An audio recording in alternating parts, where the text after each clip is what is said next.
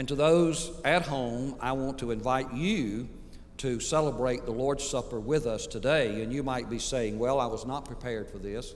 I don't know exactly what we're going to do, and I don't know how we're going to do it. But I'll guide you through this. And I want to give several illustrations of where I am at this point in the celebration of the Lord's Supper. One of the things that I appreciated was back in the celebration of my anniversary in November, and you did such a precious job with little thank you notes and things.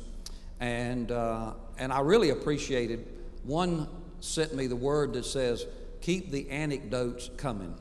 Well, I'm going to tell you, friend, when you'll soon be pastoring 54 years and preaching 56 years, I got the stories, all right? I got them. So I want to tell you the journey that I have come in celebrating the Lord's Supper and the importance of the symbolism of the elements. I grew up in, as you are well aware, a very strict environment, not a you know oppressive environment, but a very by the book environment. When we celebrated the Lord's Supper in that home church, we did not use wine. Uh, I was a Baptist then, but it had to be Welch's grape juice. Nothing else would do now. It had to be name brand Welch's grape juice. But we did use unleavened bread, and they did not have all of this prepared way back then.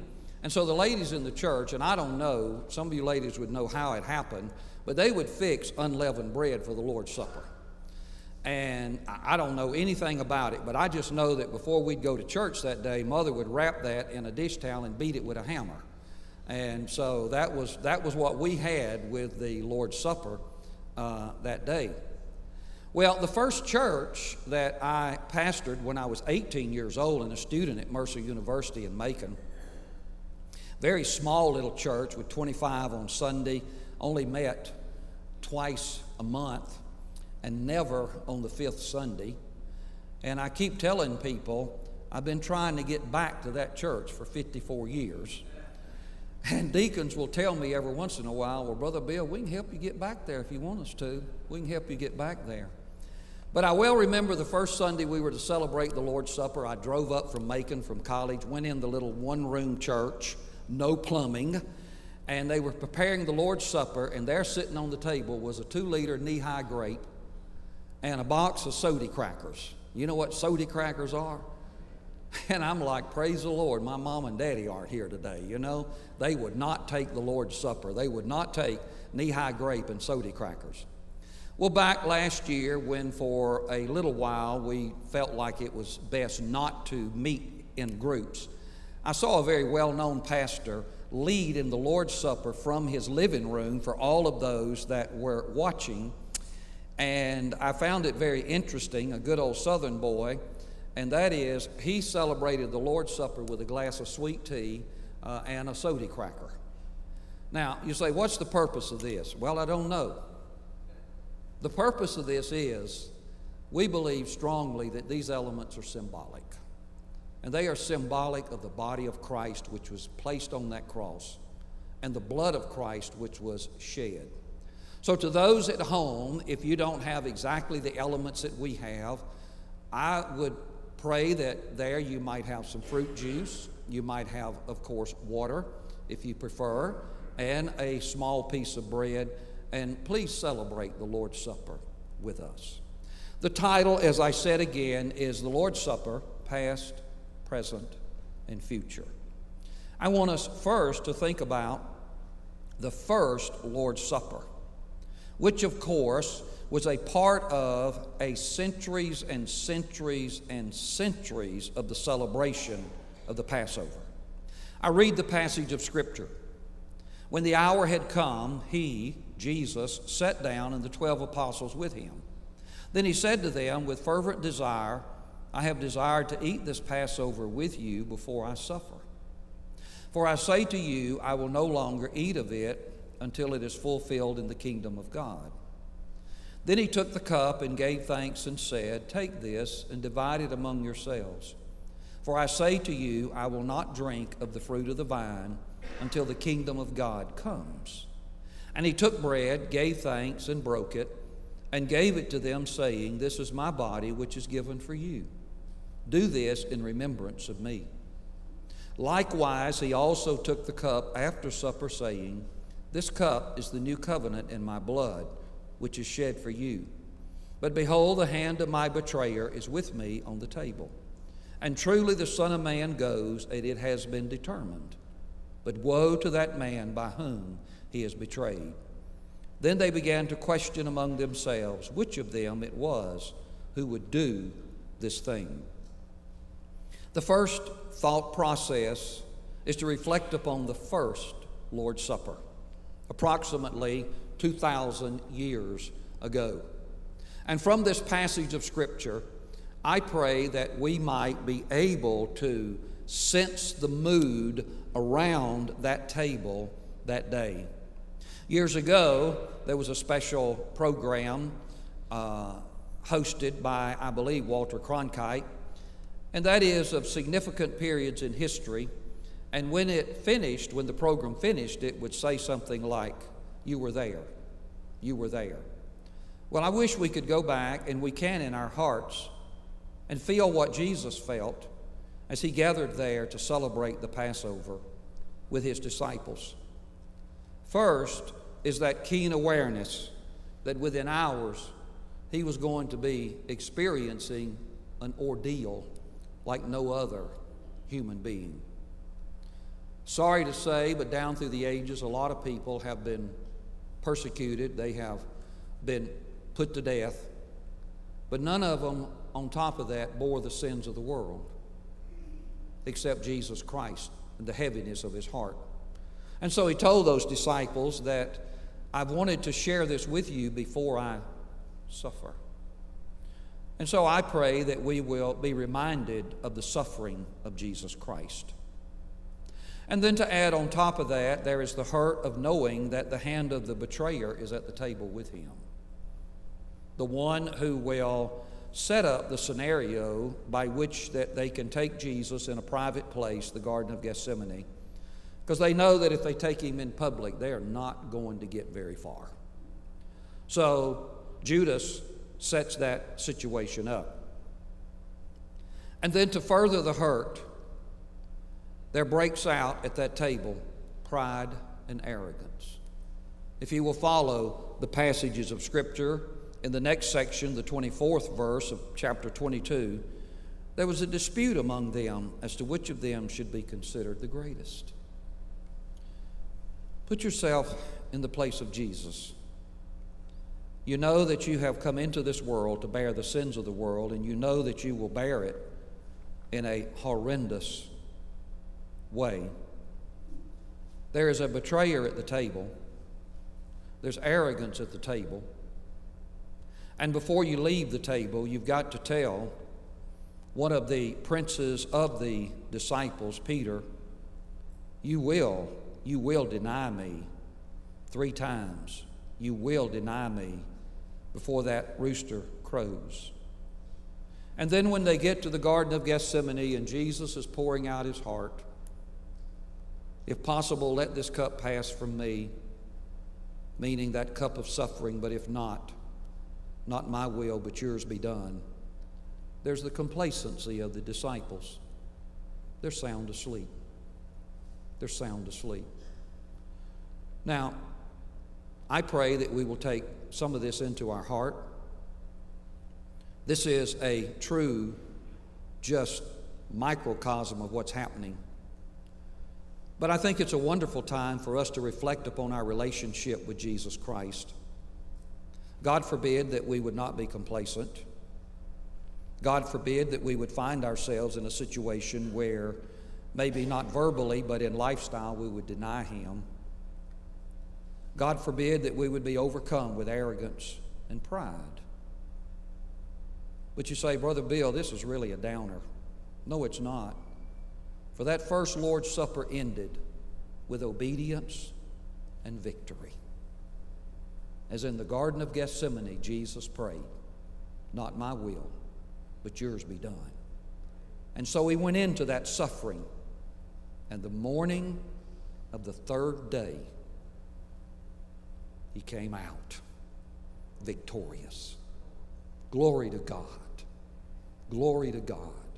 And so, as we reflect upon the first Lord's Supper, may it be a moment for us of obedience and the victory that God has through Jesus Christ. What about now a second era, and that is the present Lord's Supper, where we are at this moment, at this moment in time. The Apostle Paul in 1 Corinthians chapter 11, verse 23 through 26, is instructing the church at Corinth how to celebrate the Lord's Supper. And I find this such a wonderful, wonderful affirmation and reminder, if you need it, of the inerrant, infallible, inspired Word of God. The apostle was not in the upper room, he was not there. He came to Christ later. But he tells them in Corinth, I am passing on to you that which was passed on to me. Somebody out of that upper room, somebody out of that early church, when the apostle gave his life to Jesus Christ, shared with him, this is how now you celebrate the Lord's Supper. He passed it on to the church at Corinth. And for 2,000 years, with the exception of a few maybe cultural elements, this is as simple as it gets. The bread, which is the body of Christ, and the juice, which is the blood of Jesus. We are remembering a 2,000 year old worship experience. And what are we doing here today? The apostle said to that church at Corinth, For as often as you eat this bread and drink this cup, you do proclaim. Proclaim. You do preach the Lord's death until he comes again. So seldom do I bring a devotion at the celebration of the Lord's Supper because there's that time element of passing trays and, and twice, and we don't do that now in this environment. But I want you to know that this right here is a sermon in itself that reminds us of the sacrificial death of Jesus Christ and his resurrection, and he is coming again one day. And then the third, We've seen the first Lord's Supper, and now we contemplate the present Lord's Supper, the future Lord's Supper. And I'm not talking three months from now, when, as is our tradition here, we celebrate this the first Sunday of each quarter. I'm talking like what Jesus said in Luke 22, verse 16. He said, I have desired to eat this Passover with you before I suffer. For I say to you, I will no longer eat of it until it is fulfilled in the kingdom of God. That's a dynamic statement. It tells us definitely two things. Jesus is planning on coming through the next three days. Amen. He's already making plans for the next time he observes the Passover with them.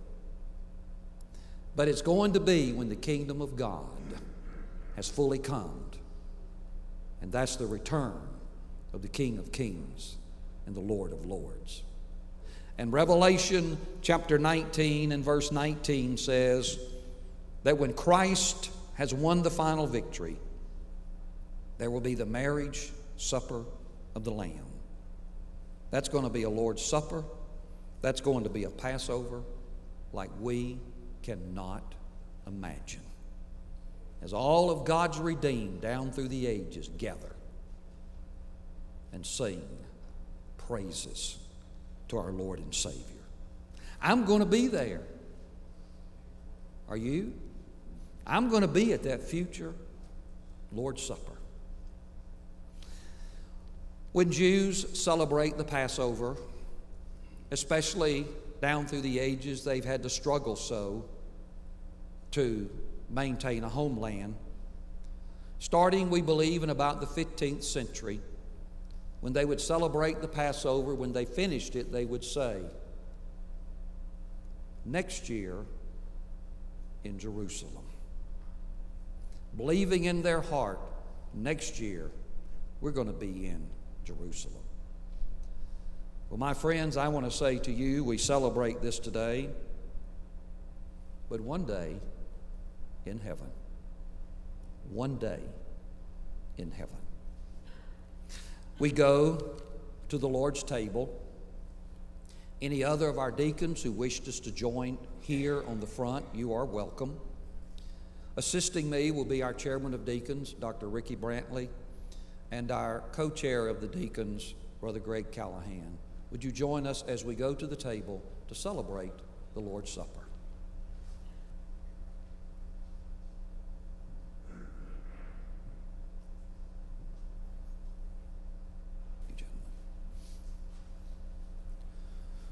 Already leading ourselves up to this moment, and that is it is the Passover, which I simply reinforce is a celebration of the deliverance of the Hebrew children from 430 years of exile and bondage in Egypt.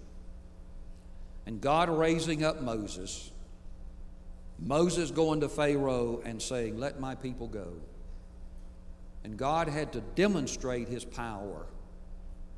And eventually, it was the coming of the death angel one night that claimed the lives of the firstborn of all, except for those who had celebrated the Passover as God told them and put the blood of the sacrificial lamb on the doorpost. And so that God said, When I see the blood, I will pass over. It's the blood of Jesus Christ by faith to our hearts that when the judgment of God comes, he will pass over us. The Bible tells us that Jesus is our Passover lamb. And so before he was sacrificed, he symbolically told them, taking that bread, which was the common loaf of bread, he blessed it, he broke it, and he passed it among them. And down through the ages, we followed that example of Christ, and that is to pray God's blessings upon the symbol that represents his body. And Brother Greg Callahan prays this prayer for us. Our Father, we thank you this morning for your Son, his sacrifice on the cross. And Father, this bread this morning represents his body that was broken and bruised, a selfless act for all people for all time. Father, we thank you this morning that because of this sacrifice that we each and every one of us may have a personal relationship with Jesus Christ.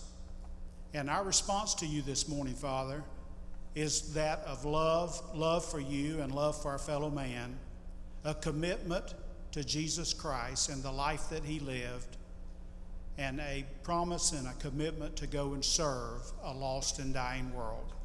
In your name we pray. Amen. Amen. Thank you.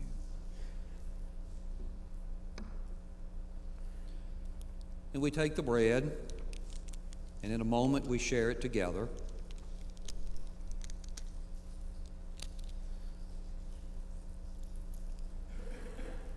As Jesus said to them, This is my body which is given for you, take and eat.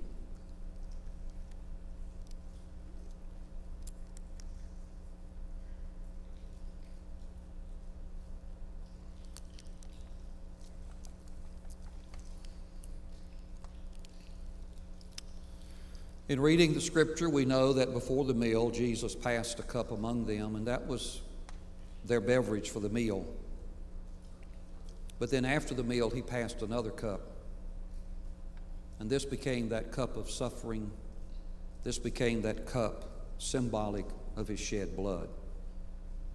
And before passing that among them, he also prayed a prayer of blessing upon it. And in that example of Christ, Dr. Ricky Brantley prays and thanks God for the sacrifice of Jesus. Amen. Would you just pray with me? Lord Jesus, as we prepare our hearts to receive this cup, may we remember the very time, the very hour when you shed your blood willingly, purposely, for the forgiveness of our sins, my sins. And Father, may it also, in addition to being a time of remembering, God grant it to be a time of dedication, maybe even rededication, as we prepare our hearts and our soul for your coming again. Lord Jesus, we thank you for the forgiveness of our sins by your shed blood. Help us, Father, to remember this day unto eternity. In Jesus' name I pray. Amen. Amen.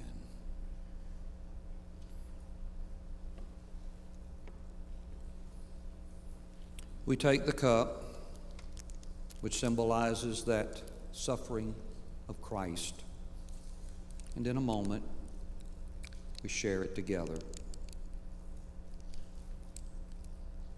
And Jesus said, This is my blood, which is shed for you. Drink you all of it.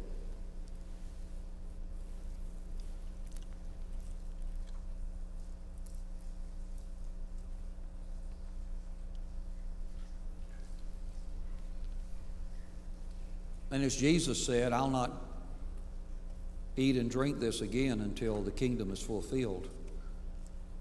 Come, Lord Jesus. Come, Lord Jesus. And the apostle said, For as often as we do this, we proclaim the Lord's death until he comes again. We sing a hymn of invitation. I believe with all of my heart that whenever we gather in the name of Jesus, He is there and He's speaking to hearts. And if He's spoken to your heart in a way that you'd like to respond, the altar here is always open for a time of your personal prayer before the Lord. I'm here to pray with you if you would like that. If you've never accepted Jesus Christ as your Lord and Savior, I will pray you with you right here, just me and you that prayer of acceptance of Christ. Or if you're led to become a part of this fellowship, we would welcome you. It's a very sweet, wonderful, loving church. As we stand and sing a hymn of invitation, would you come?